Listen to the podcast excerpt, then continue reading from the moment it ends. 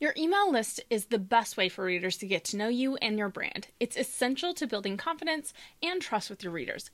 While a big part of building that relationship is having a good nurture sequence in place when they sign up so that they get the star treatment and you welcome them aboard.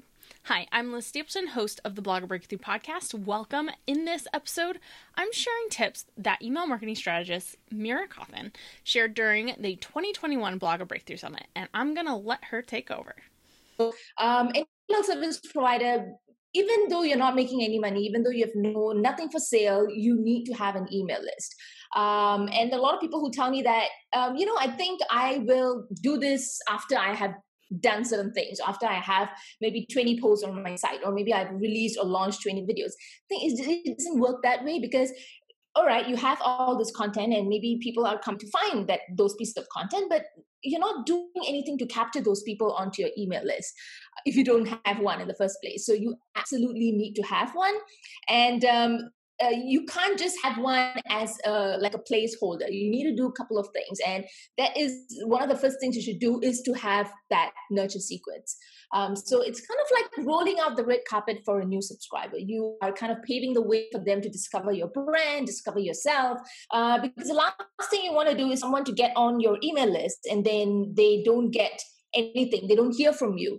And the next time they hear from you is maybe 3 months later or 6 months later when you're ready to launch your first product.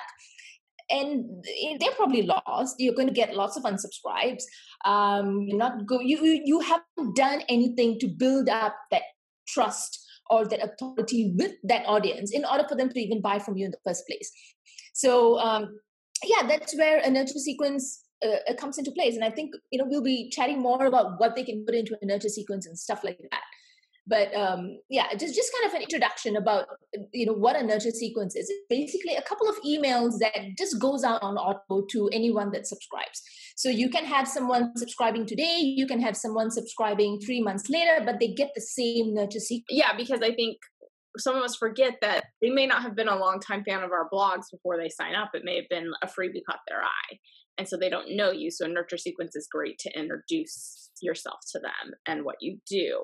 So what should, besides, whatever incentive you got to get them on the email list, what should you be sending them once they're on your list, the nurture sequence? What should that look like? Right. So usually I kind of go by a minimum nurture, a minimum viable nurture sequence, because when people think of nurture sequences, they think that it has to be a month long or 60 days long. And when you think of something of that magnitude, usually you never get it done.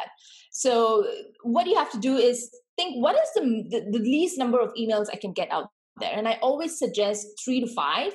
Okay. But if you can push yourself a little bit more, I would say go ahead and do 5 to 7. Because this would give everyone kind of a nice introduction to everything that you do. So the exact kind of emails that you should put in there, it doesn't have to be content that is absolutely from scratch. You can write teasers to existing blog posts that you have, or you can write teasers to existing videos that you have. The kind of things that I like to share in my emails are a lot about awareness building, because regardless of the niche that you're in, we all, whether you're in the fitness niche or in the parenting niche or whether in your productivity niche, it really doesn't matter, but we are all there to solve some kind of a problem for our audience and to provide solutions. And they all have different kinds of pain points. So when I say pain points, people immediately think, but I don't really have a pain point.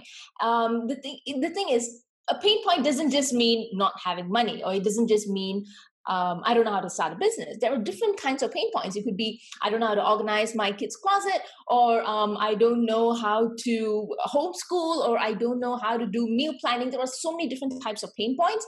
And for me, the initial part of a nurture sequence is about bringing awareness to the pain point, because a lot of people that join your list, they are not necessarily going to be aware of the magnitude of the pain point, or they might not be aware that there are solutions out there for the problems that they're facing, regardless of the niche that you're in.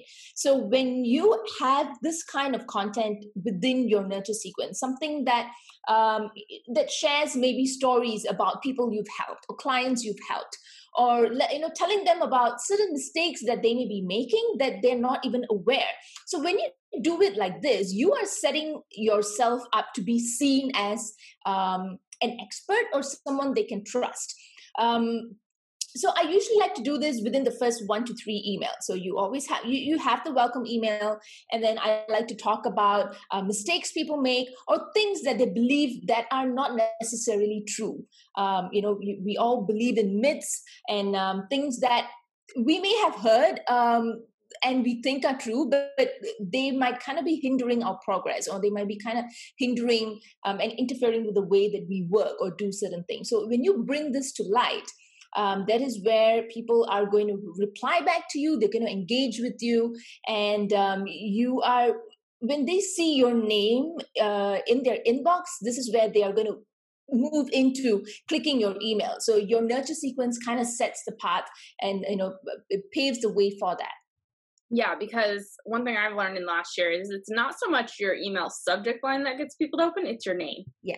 Exactly. And a lot of people ask me, okay, what subject lines work the best? And I say, it's not really a subject line, it's more your name, especially for if you are not really doing like e-commerce kind where it's all about discounts and products and stuff like that. When you're building a personal brand or you're a coach or you're a content creator of that kind, it's really about your name. And once your name is associated with value, once your name is associated with any kind of emotion, it doesn't just have to be about, hey, this girl or this lady provides good information. It could even be about she's funny or she's inspirational or she makes me feel good in the morning. It could be any of that. So once you have that association, people are going to be opening your emails regardless of your subject line.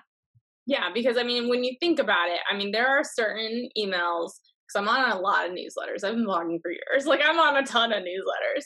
And there are certain ones that I automatically open as soon as they come to my inbox, and others where I'm like, maybe I'll read that later. Okay, hopefully this episode has given you some ideas on how to set up the best nurture sequence for your readers. To hear more email marketing strategies from Meera, head over to bloggerbreakthrough.com/podcast deal to get access to all of the 2021 Blogger Breakthrough Summit sessions, including Meera's. Be sure to join me next time to learn how you can get started with video and YouTube. I'll catch you then.